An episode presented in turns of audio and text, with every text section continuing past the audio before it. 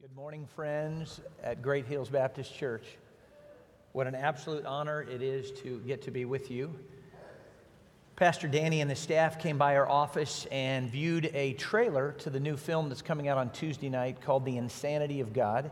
And uh, if you've not gotten that on your calendar, please let me encourage you to go and to see that. And uh, I was so appreciative after getting to interact with he and the rest of the staff. The uh, invitation was extended to come and to be with you today. I feel like I'm amongst friends. Uh, so many of you I know and recognize, and uh, thank you for recognizing me with the gray hair. Um, uh, lately, I've been recognized as Julie's father, not as her husband, and uh, so you pray for me in that. That's always the downside of having such a beautiful wife. But uh, David, thank you so much, and the worship team for leading us this morning. Uh, I've known she and Daniel for years, and uh, such a treat to, to get to be with you all. Uh, I'm sure glad that Preacher and James Tisdale wear the suit and the tie so that I feel at home uh, while that I'm here. And uh, I so appreciate Ashley so very much for being here, even though uh, Pastor Danny is away. He is preaching at Worcester Baptist Church, and our association has a connection with that church. And I really appreciate Pastor Danny's heart to be there. I got here early this morning. I was excited to see all that was happening by way of all the renovations. And can I tell you, even though that was exciting, I was very appreciative of all the welcomes that I received from y'all. I know this might sound interesting, you know, and I kind of stand out with a suit and a tie, but I'll visit churches and many times I'll have to initiate conversation because everybody's doing their own thing and they're meeting their own people and they don't seem to have a, a need to meet the guest or at least somebody that seems out of place. And so, thank you for uh, the reception that I received. As I think about your church and the, the privilege it is to speak to you, I thank you that you are a church that has a heart for the city. I can remember the time when Jim Cymbala and the city of Austin, the body of Christ, uh, larger than just your church, gathered in this place and we packed it out to have a prayer meeting. I can remember at least four occasions when I've sat on the platform along with our police chief to have graduation for the cadets of the Austin Police Academy. Your church seems to have a heart to minister to the city, and uh, I believe that God is going to honor that in a great way. You know, when God speaks about his church, when he references his church, he talks about his church being a house of prayer. A house of prayer for all a house of prayer that exalts and glorifies Him. And one of the greatest invitations to prayer ever given to anyone was spoken to Jeremiah in Jeremiah chapter 33 and verse 3. It simply says these words Call to me, and I will answer you and tell you great and unsearchable things that you do not know. Now, for we old timers, that just knew the telephone. We used to call that God's telephone number. But this morning, based on the text interaction there, uh, it could be God's text number, his, his text there. I'm telling you, folks, our Heavenly Father loves us so very much that He desires to communicate with us in every way possible.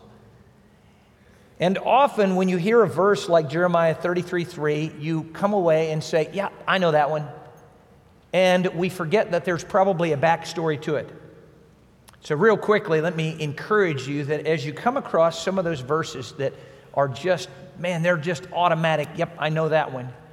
Take a little time, maybe read the, uh, the chapter before or after, maybe read the entire book in which you find that great verse and see if you can find the background behind it. I want to share with you this morning that prayer is our greatest source of untapped power that our spiritual life will never rise above our prayer life. And I want to share with you this morning that there is no prayer too hard for God. There is no problem too big for God. There is no person too lost for God. And there is no promise too difficult for God. Nothing lies outside the reach of prayer except that which lies outside the will of God. Charles Spurgeon, once, Charles Spurgeon once said, Prayer is nothing but taking God's promises to Him and saying, Do as you've said. When you plead His promise, then you will live in His will. Psalm chapter 145, verse 13 say these words The Lord is faithful to all his promises and loving toward all he has made. Now, that verse by itself, call unto me and I will answer you and show you great and unsearchable things that you do not know, has power in and of itself. But I think there's a depth there that we miss when we don't know the background, when we don't realize kind of the backstory of that. Let me see if I can give it to you. The verse was given to a prophet of God, a guy by the name of Jeremiah. Jeremiah was God's mouthpiece. The scriptures as we have them were not written. God was not in the business of writing things. He was into the business of speaking to an individual, a prophet, and that prophet would deliver the message. Due the, to the disobedience of God's chosen people, and after warning them upon warning them upon warning them, God announced that He was going to punish them. They were going to be punished by a foreign neighbor, a foreign neighbor that was evil and all against God. And so Jeremiah comes to the king, King Zedekiah, and in verses, in Jeremiah 32 3 says, I am about to hand this city over to the king of Babylon, and he will capture it. That's about all Zedekiah needed to know. He was so incensed by the word that Jeremiah had given him that he threw him in jail. But there was something that God had told Jeremiah in this prophecy that he was to deliver to Zedekiah. I will at some point redeem you, I'll bring you back. In fact, that becomes a story in and of itself because he tells Jeremiah, God does, go ahead and buy some property, which gave him the inkling or the idea that, you know, in a period of time they would be back in this land and God would be doing great things with them. So Jeremiah is in jail. He's in chains. He's the laughing stock of everyone and it's in jail, it's in prison, it's in confinement, that God comes to Jeremiah and says, Call unto me, and I will answer you and show you great and unsearchable things that you do not know. Now, if anybody, if anybody ought to be of the mind that I know that God's always available, I know that I can always call on him, it's Jeremiah. But before we get too harsh on Jeremiah for forgetting the fact that he could call on God at any time, isn't it true maybe in our lives that we find ourselves in situations and in positions where we forget that God is there, that we can call upon him? It says in Jeremiah 33 and verse 1 it says, While Jeremiah was still confined in the courtyard of the guard, the word of the Lord came to him a second time. Jeremiah evidently doesn't have any friends, or at least any friends that will admit to it. He's in prison, he's confined.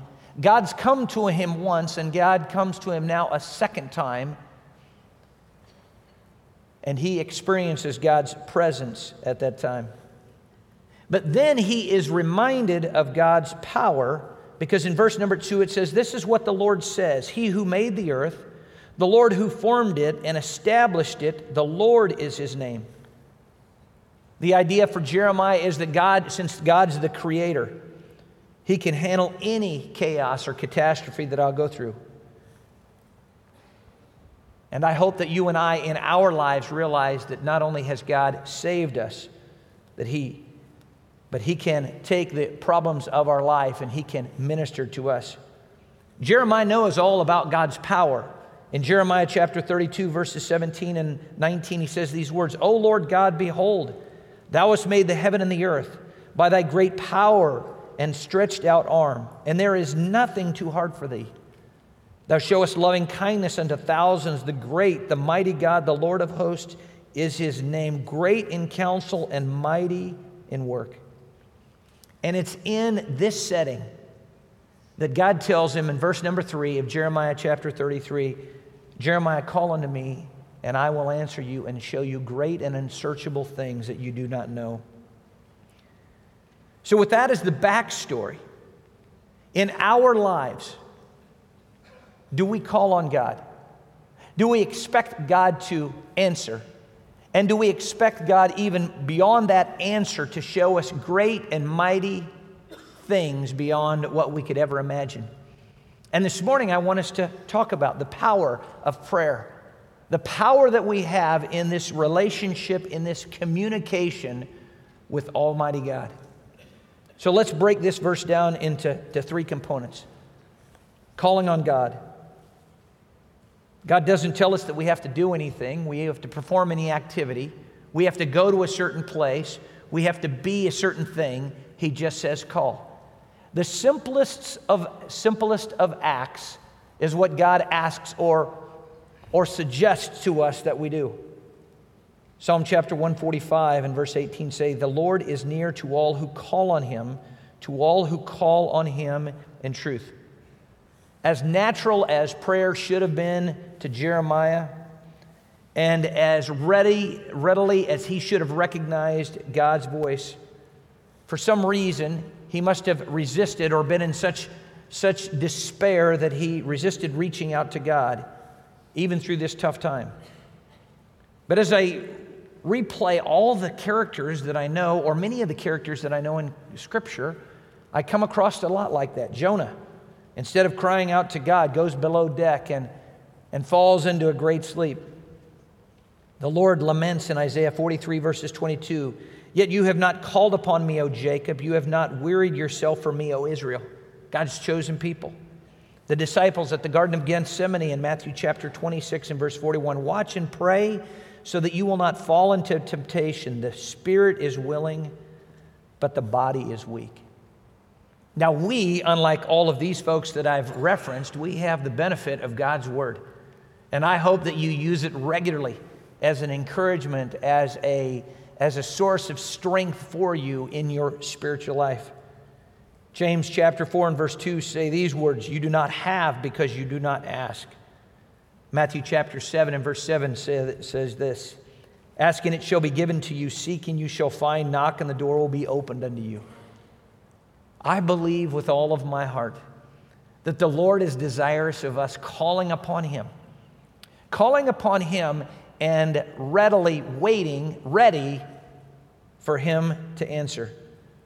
Andrew Murray says God's giving is inseparably connected with our asking. And you say to yourself, I'd call on God, but I don't know what to ask. Well, the exciting thing to know is that you can ask Him anything. He's interested in every detail of your life. He knows the very hairs on your head, He knows the sparrows that fly, and we are more important than even the smallest of birds.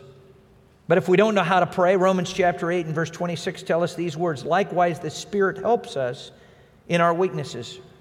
For we do not know what to pray for as we ought, but the Spirit Himself intercedes for us with groaning too deep for words. So his first encouragement to Jeremiah is that he would call upon him. Call upon me and. And I love that word. You're ready for something.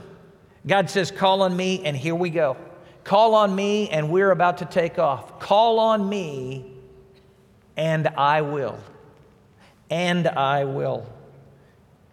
After we call upon the Lord, we need to be ready for his answers and I will answer you. Psalm chapter 4 and verse 3 the Lord will hear when I call to him.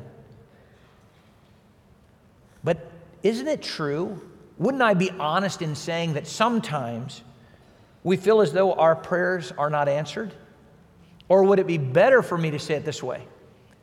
If God doesn't answer my prayer the way I want it to be answered, then I kind of put that in the category of an unanswered prayer. You all are pretty stoic. You're not giving your hand away at all. But I think for many of us, that's the case. I've heard a pastor say it this way if the request is wrong, God says no. If the timing is wrong, God says slow. If you are wrong, God says grow. But if the request is right, the timing is right, and you are right, God says go. Spurgeon had this insight even the Lord's people ask for things which it would not be for God's glory to give, not for their profit to receive. Philip Yancey, great writer on prayer, by answering every possible prayer the way we want it to be answered, God would in effect abdicate turning the world over to us to run, and that would be scary. So, how do we know? How do we know what to bring to God in prayer? Well, my encouragement to you is bring all of these things to God in prayer. And if you bring them to God in prayer in such a way that you say, God, however you choose to answer, I'll receive that. I believe that what happens in that exchange, in that conversation, is that God begins to give you peace or God begins to give you a, a sense of direction in that request. But are there some conditions? Are there any conditions on us to having our prayers answered? You know, this kind of a verse, Jeremiah 33 3, makes for a really nifty plaque that you could hang on your wall. And folks, prayer is not just some lucky rabbit's foot that we rub and we hope that, you know, everything happens the way that we want it to. The Bible does put some conditions on God answering our prayer. And I apologize this morning. I'm going to work through this very rapidly. But uh, if you rewind the tape, you can, you can look at these. What are the conditions on God answering prayer? We must make sure that we're a born again believer. Hebrews chapter 11, verse 6 And without faith, it is impossible to please God because anyone who comes to him must believe that he exists and that he rewards those who earnestly seek him. The second condition that we find in Scripture, and there are multitudes of these, so I'm not going to be giving you an exhaustive list this morning. We need to make our request in Jesus' name. John chapter 14 and verse 13, and I will do whatever you ask in my name so that the Son may bring glory to the Father. You say, well, what's the significance of that? Well, there's power in the name of Jesus. But if we truly pray in His name, we're submitting it, we're submitting this request unto, unto His direction, under His approval. The third condition ask according to God's will. Matthew chapter 6 and verse 10 Your kingdom come, your will be done on earth as it is in heaven. Are we asking in accordance with God's will? God loves to answer prayer when what we want and what He wants come together. What is another condition? Confess all our known sins. Psalm chapter 66, verse 18 If I have cherished sin in my heart, the Lord will not hear me. Here's an interesting one for you a condition on God answering our prayer live in peace with your spouse. What? 1 Peter chapter 3 and verse 7. Husbands, in the same way, be considerate as you live with your wives and treat them with respect as the weaker partner and as heirs with you of the gracious gift of life so that nothing will hinder your prayers. You mean there's something about my personal relationships that also, also could have an impact on my prayer? Matthew chapter 11, verse 25 speaks of forgiving those who have wronged us as a condition of God answering our prayers. And when you stand praying, if you hold anything against anyone, forgive him, so that your Father in heaven may forgive you your sins. We must make sure that our motives are right. James chapter 4 and verse 3 when you ask, you do not receive because you ask with wrong motives, that you may spend what you get on your pleasures. Oh my goodness, that's a tough one. Staying close to Christ is a criteria or a condition. James 15, verse 7 If you remain in me and my words remain in you, ask whatever you wish and it will be given to you. Proverbs chapter 28 and verse 9 If anyone turns a deaf ear to the law, even his prayers are detestable. That we need to listen to and even obey God's word. And then in Proverbs 21 and verse 13, be willing to share with the poor. If any man shuts his ears to the cry of the poor, he too will cry out and not be answered. Now, you could very easily look at that list that I have rapidly run through, and you said, Well, thanks a bunch for pouring cold water on my prayer life. Because I'm finding that there's a lot of areas here that I got to do some work on. But, folks, when our life is in line with God's will for our life, and then when our prayer requests are in line with His will, His will, God does great things. It doesn't mean that all of our problems go away. In fact, I think that's what's so amazing about the fact that the story is about a prophet of God, somebody who should not have questioned at all God's answer or God's uh, willingness to, to step into the situation, but it's Jeremiah. It's Jeremiah, a spokesman for God. So we call on God, we expect God to answer. And in all of that, God's going to reveal to us great and mighty things. So thankful that Julie could be with me this morning, and so thankful for the opportunity to dialogue uh, about sermons and thoughts. And as we were talking about this even last night, this great and mighty things, what does that mean? I mean, we've had requests that we have taken to God, and God hasn't answered, and there doesn't seem to be a great, great and mighty thing in that.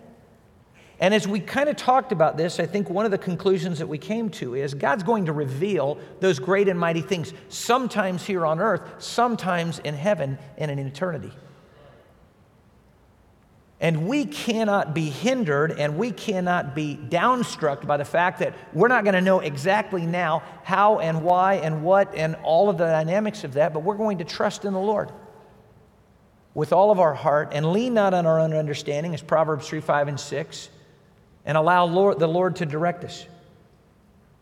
We expect that God is going to do something bigger and better, a grander scheme than what we can imagine. So let's go back to the story of Jeremiah. In Jeremiah, in chapter 33, beyond verse number 3, God begins to give Jeremiah promise after promise as to what he's going to do, and he begins to describe these great and unsearchable things. In verse number 6, he tells him, I will bring healing and give abundant peace to your people. Verse number seven, I will bring my people back to the land. Verse number eight, I will cleanse them and forgive their sins. Verse number nine, Jerusalem will once again have honor and renown. Verse number 11, there will be shouts of joy and gladness again. Verse number 12, there will be pastures for the flock. Verse number 14 and 15 are very, very much something that we should focus in on because he promises, I will raise up my righteous branch in the throne of David. What he's telling Jeremiah is this is where the Messiah is going to come, which is pretty impacting for us because that's the line of Jesus. And then in verse number 26, I will restore their fortunes and have compassion on them. Now, as I stand before you this morning, I wish that I had a list for each one of us of the great and mighty things and I'll be honest with you, I wish that my life were like Jeremiah's in the fact that, man, God tells him, call unto me, and immediately God's coming back with the, these are all the things that I'm going to do for you. But one of the powers and one of the blessings and one of the joys of being a part of a fellowship of believers like this is an opportunity for us to share with one another how God has worked and how God has moved and how God has answered prayer. Because as we begin to see the great and mighty or unsearchable things in the lives of other people, you know what it does? It brings a blessing to us, and we begin to say to ourselves, you know what? God can do that for me. He can and He will. And that's His great desire. And as a church fellowship, if that will be the focus of our attention, if that will be the cry of our heart, if that will be what it is that we seek, God will answer. Call unto me, and I will answer you and show you great and unsearchable things that you do not know. So, in your life today, as you look at your life, as you look at your prayer life, or the lack thereof, what do you see? Have you turned things over to God? Have you, as God extended to Jeremiah, and ultimately, as He extends to us the opportunity to come to Him, do we take those requests to Him? Is there anything about the prayers that we're bringing to God that would be outside of the realm of His will or His purpose? It is important for us to note, it is important for us to remember that everything that happens, God works together for our good and His glory. Everything. And we know that all things work together for good to them that love God, to them that are called according to His purpose. And so we can rest in that. Yesterday afternoon, Julie and I uh, took in a movie called Greater about a young man that was a football player. And uh, I won't give away the story as best I, I can there. But there was a lot of question marks, especially for those of believers, as to why things happened the way that they did. And maybe it will be not until we get to heaven until we realize all of these things. But I can tell you that God is faithful. He is faithful to do, as Ephesians chapter 3 and verse 20 tells us, to do immeasurably more than we could ask or imagine according to his power that is at work within us. That's the kind of God that we serve. And that's the kind of relationship that we have in this attitude and in this exercise of prayer that we have as believers in Jesus Christ. Our spiritual life is a reflection of our prayer life. What does our prayer life look like? Does our prayer life re- reflect a trust and a confidence and a hope in God? Or is our prayer life just something that we just kind of haphazardly throw together? I don't know if you realize this or not, but every Sunday morning a group of men meet with your pastor to pray for him before the service. One of the gentlemen that is in that prayer group was in the hospital this week. I mean, if you go to the hospital this week, you could probably get a get out of church pass next Sunday. I'm just saying. And yet this gentleman was there because that's where he is. That's his heart and that's his passion. I submit to you that God desires that his church be a house of prayer. And if it's a house of prayer, then it's made up a bunch of us who are prayer warriors. And my invitation to us this morning is this call upon the Lord and know that He will answer you and show you great and mighty things. If you're here this morning and Jesus Christ is your personal Savior, then those conditions by which we rapidly work through this morning is there a condition in your life that needs to be made right for God to be able to hear and in an unhindered way respond to your prayer request. If you're here this morning and you've not given your life to Jesus Christ, then I want to invite you that in just a moment you'll have an opportunity to come and to speak with someone. And they can introduce you to Jesus Christ and what, what it means to become a Christ follower. But the other thing that I want to invite us to do this morning is just to pray. I mean, how do you respond to a sermon about prayer without praying? And so I'll be down front. I'm inviting Ju- Julie and David and Daniel and anybody else, Ross and whoever else, if, if we need more prayer people to come. But let's just come to the Father and call out to Him, knowing that He will answer and show us great and mighty things. Father, we thank you this morning for the privilege of piggybacking on a, an encounter that you had with Jeremiah.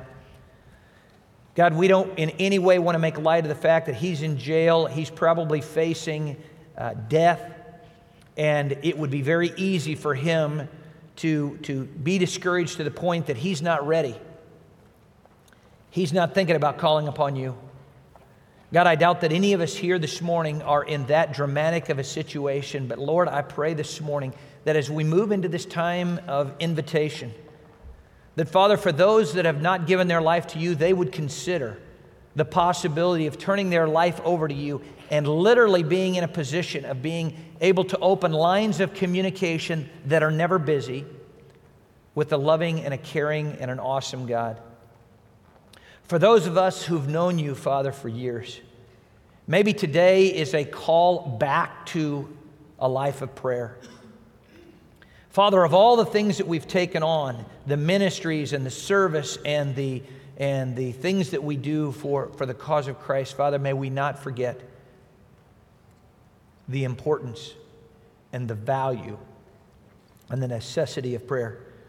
Lord, there's no mistake that when you described your church, you described it as a house of prayer for all nations, not of preaching, not of worship, not of visitation, not of outreach, not of this, not of that, but a house of prayer. So may we submit ourselves to your heart's desire that we be men and women in prayer. Lead us, Father, during our time. May we respond in accordance to what your Spirit and you direct us to. In your name I pray. Amen.